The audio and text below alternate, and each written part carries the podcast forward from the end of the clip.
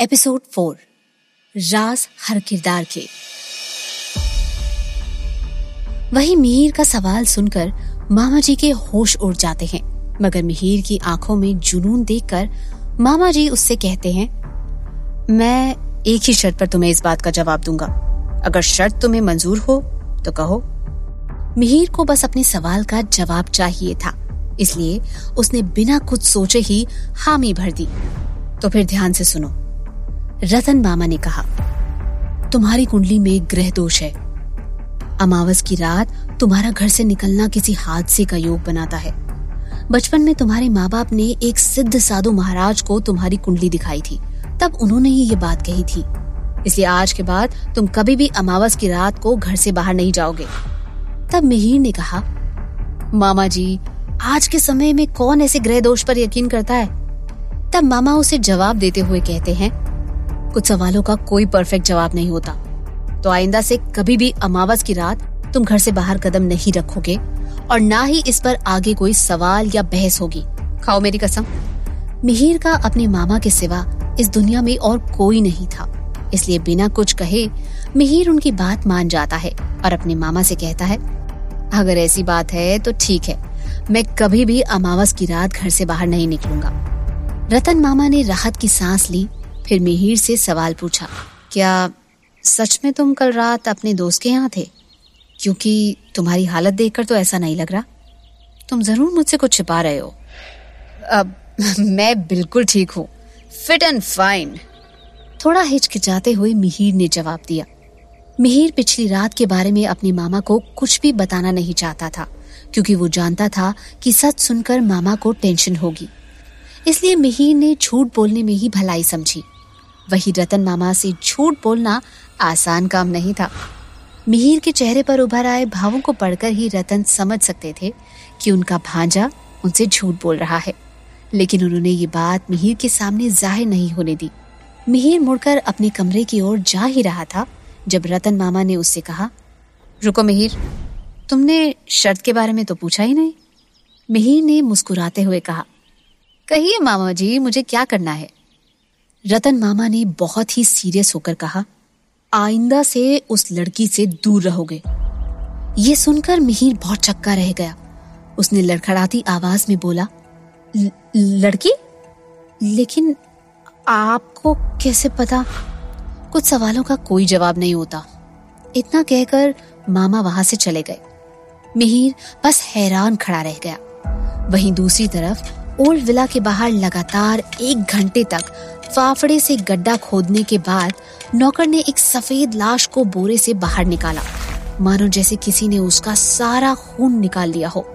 ये लाश तकरीबन तीस साल के नौजवान की थी, लेकिन अब उसका शरीर एक कंकाल जैसा नज़र आ रहा था। उसकी आँखें खुली हुई थी, जिसमें दहशत साफ़ नज़र आ रही थी। और उसकी वो डरी सहमी सी आँखें, जैसे आँखों के कटोरे से बाहर उबल पड़ने को बेचैन नज़र आ रही थी। उसके चेहरे को देखकर साफ़ समझ आ रहा था कि मरते वक्त उसकी क्या भयानक दशा रही होगी। नौकर कुछ देर तक मृत आदमी के डरे हुए चेहरे की ओर बेमन से देखता रहा और अगले ही पल बड़ी ही बेरहमी से एक ही झटके में उसने नौजवान की लाश को पैरों से धकेल कर गड्ढे में गिरा दिया। हड्डियों के चटकने की आवाज़ के साथ लाश गड्ढे में गिरी और बेहरकत वहीं पड़ी रही। विला के अंदर पृथ्वीराज सबको समझाते हुए कहने लगे, बस करो तुम सब। एक बार मुग्धा ने कह दिया ना, आज के बाद कोई भी उन बेचारे और मासूम इंसानों का शिकार नहीं करेगा तो नहीं करेगा। नहीं का मतलब नहीं। खासकर तुम, ऋतु, खुद को संभालो और समीर, तुम भी। यहाँ मौजूद सब लोग कान खोल कर सुन लो। आज के बाद कोई भी किसी भी इंसान की तरफ़ देखेगा भी नहीं। और हाँ ये बात मैं यानी पृथ्वीराज शर्मा भी नहीं डाल सकता। ऋतु मिस्टर शर्मा की बात खत्म होने से पहले ही झल्लाई वहाँ से चली गई और साथ ही समीर अपनी गर्दन और बाह पर लगी चोट को धीरे धीरे सहलाते हुए वहाँ से चला गया। मुग्धा भी अपने कमरे की तरफ़ चली गई। माया अपनी बड़ी बड़ी आँखों से अपने पति को घूरते हुए देखने लगी और उसे अपने पति की बातों पर ही जैसे ताज्जुब हो रहा था। क्या पृथ्वी सच कह रहे हैं या सिर्फ़ मुग्धा का दिल रखने के लिए उन्होंने ये बात कह दी? माया मन ही मन सोच रही थी। लाश को दफनाने के बाद नौकर बिना किसी आवाज़ के ओल्ड विला के अंदर पहुँचा। मिस्टर शर्मा का चेहरा शांत दिख रहा था, लेकिन इस चेहरे में कुछ ऐसा था जो किसी रहस्य से कम नहीं था। पूरे शर्मा फैमिली को भी नहीं पता था कि पृथ्वीराज शर्मा के कई चेहरे हैं और उन चेहरों का राज उनके अलावा ओल्ड विला में सिर्फ़ एक ही इंसान जानता था। वो उस वक्त लिविंग रूम में मौजूद था। उनके ठीक सामने उसने कहा, साहब, आपका काम हो गया। ओल्ड विला में थापा एक ऐसा इकलौता इंसान था जिससे कोई भी बात छिपी नहीं रह सकती थी। कोई भी मतलब कोई भी। वैसे थापा था तो एक मामूली सा नौकर, लेकिन घर के सारे ज़रूरी काम उसके बिना अधूरे थे। और शायद इसलिए थापा शर्मा परिवार के लिए एक नौकर से भी बढ़कर वफादार आदमी था, जो काफ़ी सालों से शर्मा परिवार के साथ ही रह रहा था। थापा को शर्मा फैमिली के कई सारे राज पता थे और थापा के कई ऐसे राज थे जो शायद शर्मा फैमिली को भी नहीं पता थे। माया सीधा रितु के पास उसके कमरे में आई। दोनों माँ बेटी को काफ़ी हैरानी हो रही थी, क्योंकि जिसे आज तक वो सिर्फ़ एक चाबी वाली गुड़िया समझ रहे थे वो दरअसल में वैसी हरगेज नहीं थी। उन्होंने आज तक बस यही समझा था कि एक ना एक दिन वो मुग्धा को अपनी ओर कर ही लेंगे और उसे भी उनकी तरह इंसानों का शिकार करने वाला शिकारी बना देंगे। लेकिन नहीं, उनका सोचना आज गलत साबित हो गया था। और हो सकता है कि आने वाले दिनों में मुग्धा उनके लिए एक मुसीबत भी बन जाए। मॉम, इस बेवकूफ़ लड़की का कुछ तो करना होगा। अगर ऐसे ही चलता रहा तो फिर हमारे मरने के दिन आ जाएँगे। क्योंकि ये लड़की बार बार हमारे रास्ते का कांटा बन रही है। तुम्हारी बात सही है, लेकिन अभी कुछ भी करने की मत सोचना। देखा नहीं कैसे पृथ्वी ने मुग्धा की तरफदारी की? और घबराने की कोई बात नहीं है। मैं इस लड़की से किसी दूसरे तरीके से निपटूँगी। वैसे आज का तो कोई बंदोबस्त नहीं हुआ। जाओ जाकर थापा से कह दो, कोई दूसरा इंतज़ाम कर दे। माया ने ऋतु को समझाते हुए कहा, ओके मॉम। निराश होकर ऋतु ने कहा ऋतु के कहने पर थापा दूसरे इंतज़ाम करने में लग गया। मुग्धा जब अपने कमरे में लौट आई तो गुस्से में बोली, ये मिहिर ना पूरा इडियट है। उसकी वजह से आज मुझे अपने भाई बहनों से लड़ना पड़ा और डैड को भी परेशान होना पड़ा। अब तो रितु जान पूछ कर मिहिर को टारगेट करेगी। मुझे हर कदम पर उसको संभालना होगा और साथ ही साथ इस बात का भी ख्याल रखना होगा कि कॉलेज में किसी को हमारी फैमिली का सच न पता चल सके। वरना फिर से एक नए शहर, एक नए कॉलेज की तलाश करनी होगी। मुझे कोई दूसरा रास्ता ढूंढना ही होगा। लेकिन मैं मिहिर को कैसे समझाऊँगी, माँ? मुग्धा ने एक और बड़े ध्यान से देखते हुए पूछा। उस वक्त मुग्धा अपनी माँ की एक ब्लैक एंड व्हाइट तस्वीर से ही बात कर रही थी। मुग्धा का कोई भी दोस्त नहीं था। लेकिन मुग्धा जब भी उदासी या अकेलापन महसूस करती, वो अपनी माँ की तस्वीर के सामने जाकर खड़ी हो जाती थी। मुग्धा को अपनी माँ का प्यार कभी नहीं मिला था। माया सिर्फ़ कहने के लिए उसकी माँ थी। प्यार करना तो दूर, वो ढंग से उससे बात तक नहीं करती थी। इसलिए उसे हमेशा अपनी माँ की कमी महसूस होती थी। लेकिन मुग्धा जब भी अपनी माँ की इस तस्वीर से बात करती थी, उसे बहुत ही अच्छा महसूस होता था। अच्छा ठीक है माँ, मैं बाद में आपसे बात करूँगी। इतना कहकर मुग्धा अपने बिस्तर पर लेट गई। और करवट बदलते बदलते उसे गहरी नींद आ गई। शाम के तकरीबन सात बज रहे थे। एक घर की लाइट जल रही थी। दो अधेड़ आदमी और औरत, जो पति और पत्नी हैं, काफ़ी टेंस नज़र आ रहे थे। वो अभी भी किसी के फ़ोन के आने का इंतज़ार कर रहे थे, क्योंकि कुछ देर पहले एक फ़ोन कॉल आया था। लेकिन नेटवर्क इशू होने की वजह से उनकी फ़ोन कॉल पर बात नहीं हो पाई। इस वक्त दोनों पति पत्नी के चेहरे पर डर और दहशत साफ़ नज़र आ रही है। आलोक जी, लगता है वो रोनी का ही फ़ोन था, क्योंकि मुझे उसके जैसी ही आवाज़ सुनाई दी थी। आशा ने घबराते हुए कहा, हो सकता है वो दोबारा हमें कॉल करे। आलोक वर्मा ने सांत्वना देते हुए कहा। उतनी देर में घर की कॉलिंग बेल बजने लगी। देखो तो रोनी की माँ, कौन आया है? दरवाज़ा खोलते ही उन्हें एक अजीब सा लड़का नज़र आया। घर के अंदर आते ही उसने कहा, नमस्ते अंकल। नमस्ते आंटी।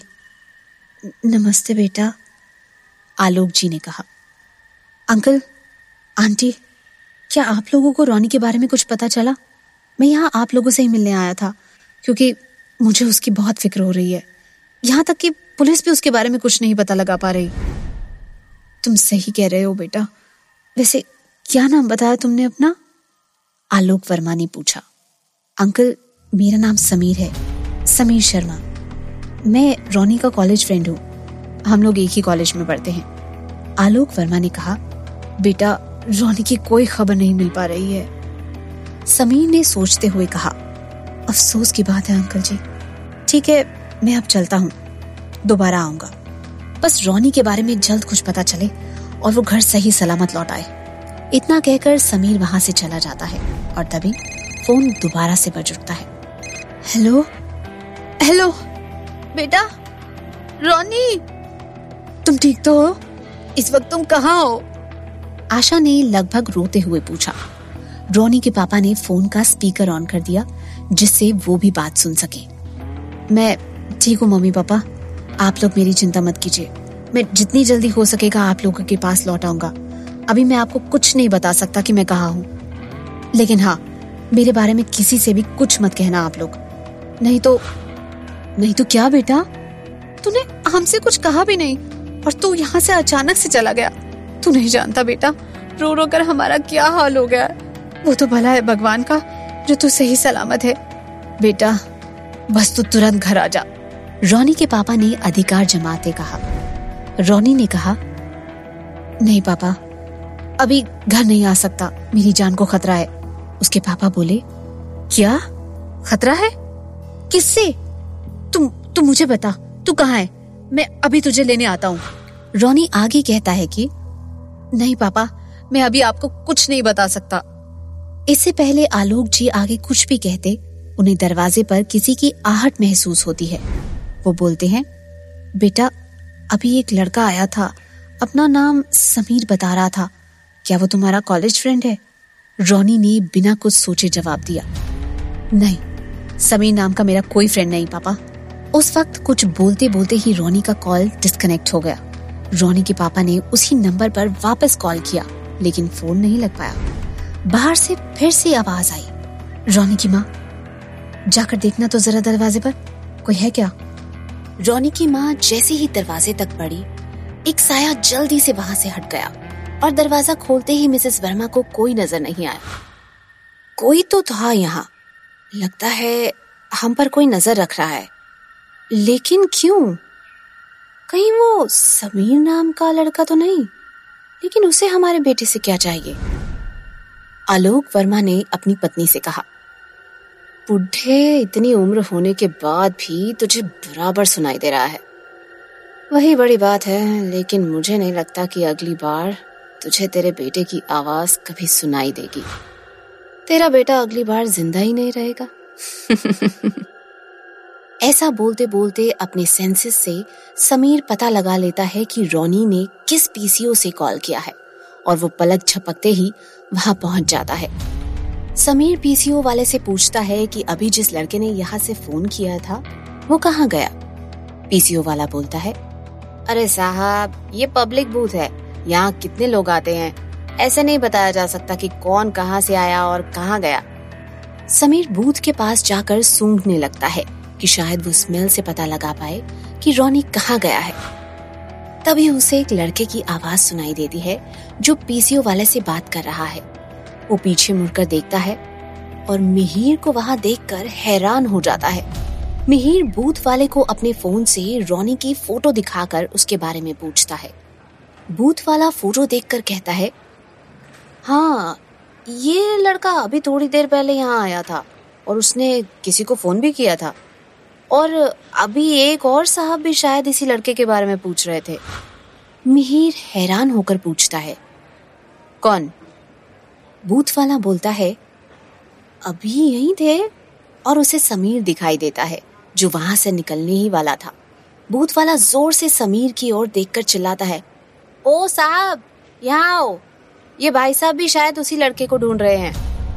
मिहिर मुड़कर देखता है। समीर को सामने आना पड़ता है। मिहिर उसे देखकर हैरत में पड़ जाता है, क्योंकि उसने इसे पहले कभी नहीं देखा होता। मिहिर पूछता है, कौन हो तुम? और, रोनी को क्यों ढूंढ रहे हो? समीर बात को संभालते हुए कहता है, अरे, मैं तुम्हारे कॉलेज में ही हूँ। मिहिर हैरानी से पूछता है लेकिन तुमको मैंने कॉलेज में कभी देखा नहीं। समीर कहता है, मैंने कुछ समय पहले ही एडमिशन लिया है। शायद इस वजह से तुमने नहीं पहचाना, लेकिन मैं तुमको जानता हूँ। रोनी से कई बार मुलाकात हुई थी मेरी। मैं भी तुम्हारी तरह ही उसे ढूंढ रहा हूँ। मिहिर को शक तो होता है, लेकिन वो कहता है, रोनी अभी यही था। हमें उसे जल्द ढूंढना चाहिए। इससे पहले कि वो कहीं दूर निकल जाए। एक काम करते हैं, तुम इस तरफ़ देखो और मैं उस तरफ़ देखता हूँ। समीर हाँ में हाँ मिलाते हुए कहता है, ठीक है। मिहिर के जाने के बाद शैतानी हँसी हँसते हुए समीर कहता है तो उसे कभी ढूंढ नहीं पाएगा, क्योंकि वो मेरा शिकार है। उसे अब मुझसे कोई नहीं बचा सकता। क्या मिहिर मिल पाएगा रोनी से? या फिर समीर मिहिर से पहले रोनी को ढूंढ